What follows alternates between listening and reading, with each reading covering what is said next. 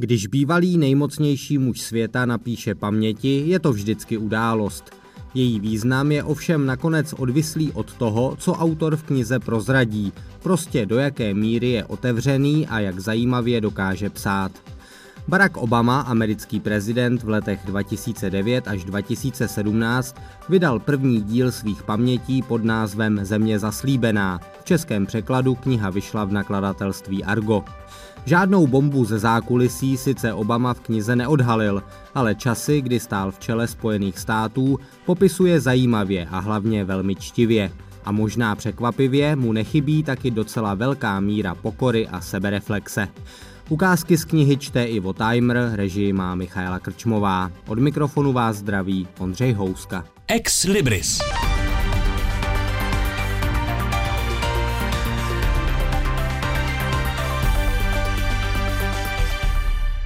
Zejména moje tchýně uvolnění ani nepředstírala. Přes všechen virvál jsem si všiml, jak sedí na pohovce, oči upřené na televizi, s nevěřícným výrazem ve tváři. Zkusil jsem si představit, na co asi myslí, když vyrostla jen pár kilometrů odsud v dobách, kdy do mnoha čtvrtí v Chicagu nemohli černoši bez obav ani zajít. V dobách, kdy si všichni mysleli, že než aby se stal černoch prezidentem, to bude dřív kůň na jezdci cválat. Posadil jsem se vedle ní na pohovku. Všechno v pohodě? Zeptal jsem se. Marianne pokrčila rameny a dál hleděla na televizi. Pak pronesla. Je toho na mě nějak moc. To chápu. Vzal jsem ji za ruku a několik minut jsme spolu seděli v družném mlčení. Pak najednou na televizi naskočila moje tvář a stanice A B C News oznámila, že jsem se stal čtyřiačtyřicátým prezidentem Spojených států.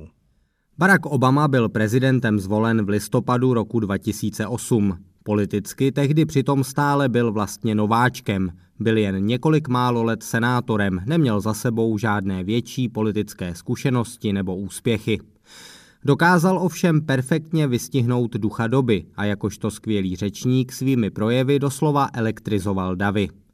V primárkách demokratické strany dokázal porazit Hillary Clintonovou, za níž přitom stála pověstná politická mašinérie. A v souboji o prezidentství následně pohodlně porazil kandidáta republikánů Johna McCaina. Pomohl mu fakt, že se od počátku stavěl proti nepopulární válce v Iráku a pomohla mu taky přicházející světová finanční a hospodářská krize, s níž se končící republikánská administrativa neoblíbeného prezidenta George Bushe mladšího potýkala jen obtížně. Obama si během kampaně vydobyl status, který připomínal spíše rockovou hvězdu než politika. Jakmile jsem domluvil a sestoupil z pódia, abych si u pásky potřásl s lidmi rukou, často se mi stávalo, že křičeli, tlačili se a chňapali po mně. Někteří plakali nebo mě hladili po tváři a přes moji sebevětší snahu je od toho odradit, mi mladí rodiče přes několik řad cizích lidí podávali svoje vřeštící nemluvňata, abych si je pochoval.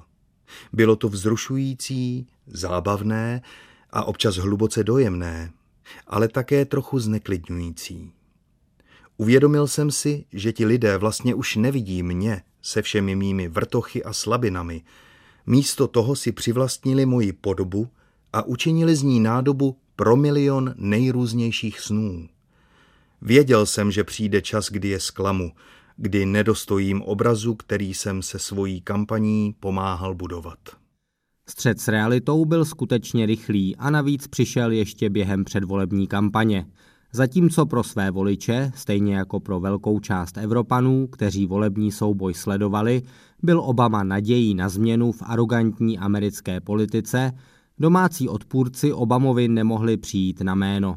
Demonizace politických konkurentů, naprostá neochota s nimi jakkoliv spolupracovat, která je nebezpečná pro demokracii jako takovou, do značné míry začíná právě v době prezidentské kampaně roku dva tisíce osm. Jistou míru viny nesou obě strany, ale nelze nevidět, že míra záště byla nesrovnatelně větší mezi republikány. Starala se o to hlavně Sarah Palinová, kterou si McCain vybral jako svou kandidátku na viceprezidentku. Sám McCain jakožto prezidentský kandidát republikánů přitom byl čestný člověk, schopný spolupracovat i s druhým politickým táborem. Johnu McCainovi, jeho charakteru a elementární slušnosti sloužilo ke cti, že kdykoliv ho na mítinku někdo oslovil a začal chrlit pejlinovské fráze, zdvořile se vůči nim vymezil. Když jeden muž prohlásil v Minnesotě do mikrofonu, že se mě na postu prezidenta bojí, McCain se proti tomu ohradil. Musím vám říct, že je to slušný člověk, kterého se na postu prezidenta Spojených států nemusíte bát, prohlásil a jeho posluchači začali s vervou bučet. Na další otázku odpověděl. Chceme bojovat a já budu bojovat, ale budeme k sobě uctiví. Senátora Obamu za to, čeho dosáhl, obdivuju. Budu se k němu chovat uctivě. Chci, abychom se k sobě všichni chovali uctivě, protože v takovém duchu by se měla politika v Americe dělat. Videí z časů kampaně, na nichž McCain mírní své vlastní příznivce a vysvětluje jim, že s Obamou sice nesouhlasí, ale kvůli tomu ho přece ještě nebude považovat za nebezpečného člověka nebo za někoho, kdo nemá právo se prezidentem vůbec stát, se zachovalo několik. Jaký to rozdíl oproti Donaldu Trumpovi, dalšímu republikánovi, který se posléze americkým prezidentem stal. Obama ale každopádně i hned po svém zvolení musel řešit to, co propuklo na sklonku vlády jeho předchůdce Bushe, tedy nejhlubší hospodářskou krizi od Velké deprese ze začátku třicátých let. Jakkoliv se nám před volbami zdálo, že je situace zoufalá, až na schůzce s novým ekonomickým týmem, která proběhla v Chicagu v půli prosince zhruba měsíc před inaugurací, jsem si začal uvědomovat rozsah probíhající krize.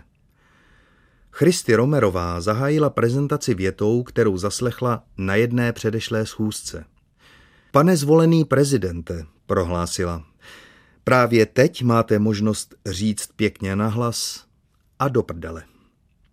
Chichotání rychle ustalo, jakmile nám Christy ukázala několik grafů. Z dvaceti pěti největších amerických finančních institucí více než polovina během předchozího roku buď to zkrachovala, nebo pod hrozbou úpadku podstoupila fúzi či restrukturalizaci. To, co začalo jako krize na Wall Street, už jako nákaza zachvátilo celou širší ekonomiku. Akciový trh ztratil čtyřicet procent hodnoty. V selhání byly dvě celé tři milionu hypoték.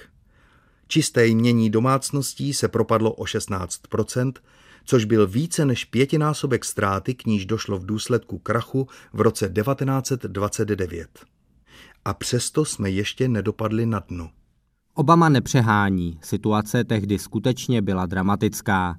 A nepřehání ani tehdy, když ve svých pamětech vyjmenovává úspěchy, kterých jeho administrativa v boji s krizí dosáhla. Od oněch svízelných dnů na počátku mého prezidentství uplynulo už více než deset let a i když detaily vnímá většina Američanů jenom mlhavě, způsob, jakým moje vláda finanční krizi řešila, dosud vyvolává ostré debaty. Při pohledu zblízka lze s výsledky našich kroků jen stěží polemizovat. Nejenže se americký bankovní sektor vzpamatoval mnohem dříve než kterýkoliv z jeho evropských protějšků, i finanční systém a ekonomika obecně se navrátili k růstu tak rychle, jak to nedokázal téměř žádný jiný národ v historii, který utrpěl podobně závažný šok. Kdybych v den inaugurace předpovídal, že do roka bude americký finanční systém stabilizován, téměř všechny finance z programu TARP plně splaceny, a že TARP daňovým poplatníkům peníze ve skutečnosti vydělá, místo aby je strávil, natož, že ekonomika nastoupí nejdelší období trvalého růstu a zvyšování počtu pracovních míst v amerických dějinách, většina politologů a expertů by pochybovala o mém duševním zdraví, nebo by došli k závěru, že kouřím něco silnějšího než tabák. Dnes se jasná většina ekonomů shoduje na tom, že kroky americké vlády proti krizi byly správné a že se naopak mýlili Evropané, kteří začali příliš brzy zavádět úsporná opatření, čímž výkon ekonomiky opět podvázali. Také s krizí bankovního sektoru se Američané vypořádali výrazně lépe. Obama sice v ekonomice razil jiné cesty než německá kancléřka Angela Merklová, hlavní zastánkyně úsporných opatření. Jejich osobní vztah to ale nenarušilo. Bývalý americký prezident se ve svých pamětech naproti tomu příliš netají tím, že jeho poměr k francouzskému prezidentu Nicolasi Sarkozymu byl o poznání složitější. Merklová měla velké světlemodré oči, v nichž jí někdy probleskávala marnost, jindy zas pobavení nebo náznak smutku. Jinak její flegmatický zevnějšek odrážel praktickou, analytickou povahu. Bylo o ní dobře známo, že na citové výlevy s bombastickou rétorikou nahlíží podezřívavě a její tým se mi později svěřil, že byla vůči mně zpočátku skeptická právě kvůli mým řečnickým schopnostem. Neurazilo mě to. Naopak jsem si říkal, že u německého lídra je antipatie vůči případné demagogii pravděpodobně zdravý postoj. Sarkozy byl oproti tomu jeden velký citový výlev a bombastická rétorika. Měl tmavé, výrazné, matně středomořské rysy, byl z poloviny Maďar a z jedné čtvrtiny řecký Žid. Byl také malého vzrůstu. Měl asi sto šedesát pět centimetrů, ale aby si dodal na výšce, nosil zvyšující vložky do bot. Přestože pocházel ze zámožné rodiny, bez okolků přiznával, že ho v ambicích částečně pohání celoživotní pocit outsiderství. Hlavní prioritou Obamy v začátku jeho prezidentství byla vedle boje s finanční a hospodářskou krizí zdravotní reforma. Podařilo se mu prosadit zákon, díky kterému získali další desítky milionů Američanů zdravotní pojištění. Domácí politika ale nemohla zcela zastínit ani tu zahraničí a právě ona Obamu dvakrát přivedla i do Prahy. Poprvé to bylo během českého předsednictví Evropské unie, kdy se v Praze konal summit zemí Unie a Spojených států. Během mé zastávky v Praze vyjadřovali představitelé Evropské unie obavy z nárůstu ultrapravicových stran po celé Evropě a popisovali, jak ekonomická krize způsobuje vzestup nacionalismu, protiimigračních postojů a skepse vůči integraci. Tehdejší český prezident Václav Klaus, za nímž jsem zavítal na krátkou zdvořilostní návštěvu, některé tyto trendy stělesňoval. Jako halasný euroskeptik byl v úřadu od roku dva tisíce tři. Vášnivě horoval pro volný trh, ale zároveň obdivoval Vladimira Putina.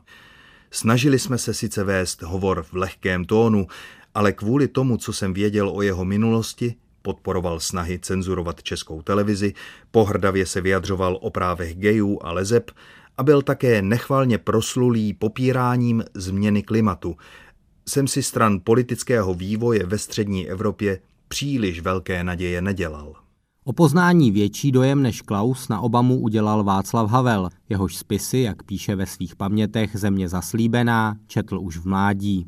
V Havlovi asi jako v nikom jiném našla demokratická hnutí z dola, jež učinila sovětské éře přítrž, morální hlas.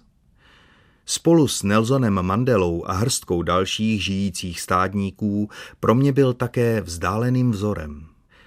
Na právech jsem četl jeho eseje. Když jsem sledoval, jak nestrácí pevnou morální orientaci ani poté, co se jeho hnutí dostalo k moci a on nastoupil do prezidentského úřadu, byl jsem o to víc přesvědčený, že je možné vstoupit do politiky a vyjít z ní s neposkvrněnou duší. Havlovi bylo něco přes sedmdesát, ale vypadal mladší. Choval se neokázale, měl laskavou, krabatou tvář, světle zrzavé vlasy a zastřižený knírek. Usadili jsme se v zasedací místnosti, kde jsme spolu s pomocí jeho osobní tlumočnice mluvili zhruba tři čtvrtě hodiny o finanční krizi, Rusku a budoucnosti Evropy. Obával se, že Spojené státy došly tak nějak k názoru, že problémy Evropy jsou vyřešeny, zatímco ve skutečnosti demokracie v bývalých sovětských satelitech nestojí na příliš pevných nohou. S tím, jak vzpomínky na starý řád bledly a lídři jako on, kteří navázali blízké vztahy s Amerikou, odcházeli ze scény, vznikalo reálné nebezpečí, že v regionu znovu ožijí neliberální tendence. V jistém smyslu Sověti zjednodušili, kdo je nepřítel, říkal Havel. Dnes jsou autokraté rafinovanější. Kandidují ve volbách, ale přitom pomalu podkopávají instituce, díky nimž demokracie existuje. Hlásají volný trh, zatímco se zaplétají do stejné korupce, kamaráčovtů a vykořisťování, jaké panovaly dřív. To vše samozřejmě platí o ruském prezidentu Vladimiru Putinovi. V době Obamova prezidentství byl premiérem, aby vyhověl ústavě, ale bylo jasné, že skutečným vládcem Ruska je on, nikoliv prezident Dmitrij Medveděv, s nímž se Obama setkal prvního dne své cesty do Ruska.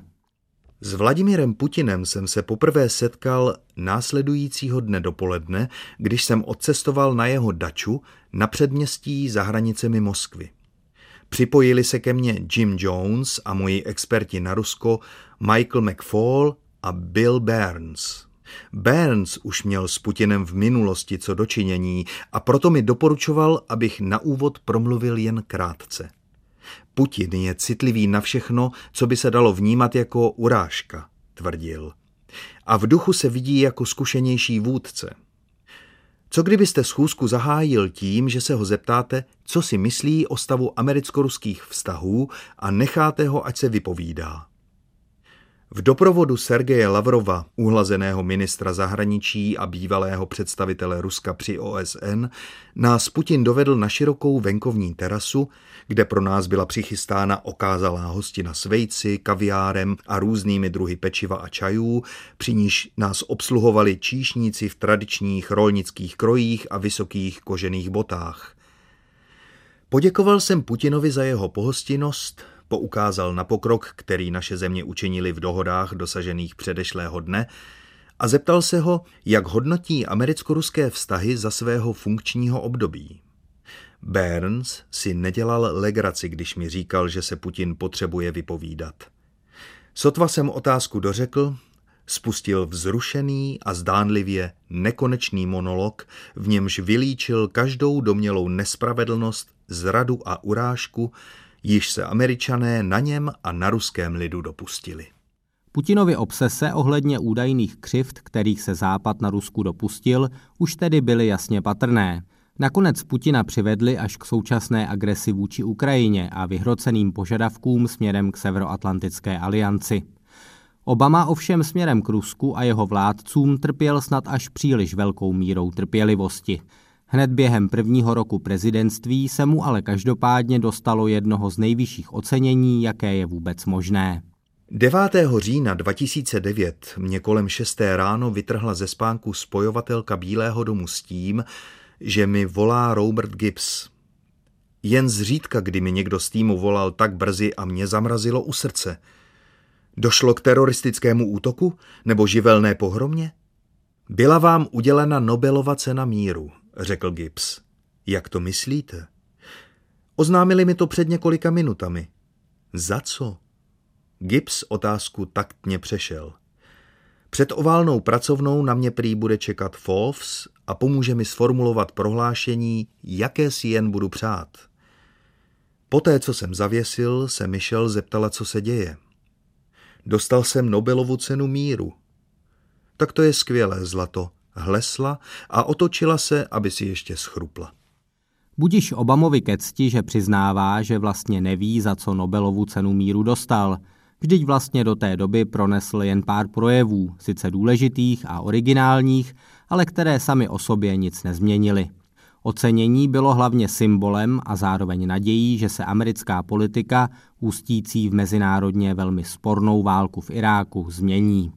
Když jsem kandidoval na prezidenta, sliboval jsem Američanům jiný druh zahraniční politiky, než jakou jsme prosazovali po jedenáctého září. Irák a Afghánistán nás drsně poučili o tom, jak rychle se prezidentův manévrovací prostor zúží ve chvíli, kdy začne válka. Byl jsem pevně odhodlaný změnit onu mentalitu, jež opanovala nejen Bushovu vládu, ale také většinu Washingtonu. Mentalitu, která viděla hrozby za každým rohem, zvráceně si libovala v jednostranných krocích a vojenský zásah považovala téměř za běžný prostředek, jak čelit zahraničně politickým výzvám. Při jednání s jinými státy jsme se stali zatvrzelými a krátkozrakými. Odmítali jsme pracné a pomalé budování koalic a vytváření konsenzu. Uzavřeli jsme se před jinými úhly pohledu. Já naopak věřil tomu, že bezpečnost Ameriky závisí na posílení našich spojeneckých vazeb a mezinárodních institucí. Vojenský zásah jsem viděl jako nástroj poslední, nikoli první instance. Obama to píše v reakci na intervenci v Libii, do kterého fakticky dotlačili jeho britští a francouzští spojenci, kteří v ní také byli nejaktivnější. Slabě domyšlená akce ale skončila tak, jak se Obama obával – chaosem. Zatímco v případě Libye byly jeho pochyby na místě, v případě Sýrie projevil až příliš velkou opatrnost, když porušil svá vlastní ultimáta a fakticky v této zemi vyklidil prostor Rusům. To je ale doba, o které bude Obama psát až ve druhém díle svých pamětí. Ten první končí zabitím Usámy bin Ládina, strůjce teroristických útoků z jedenáctého září, jehož v květnu roku dva tisíce jedenáct zastřelilo americké komando v jeho úkrytu v Pákistánu.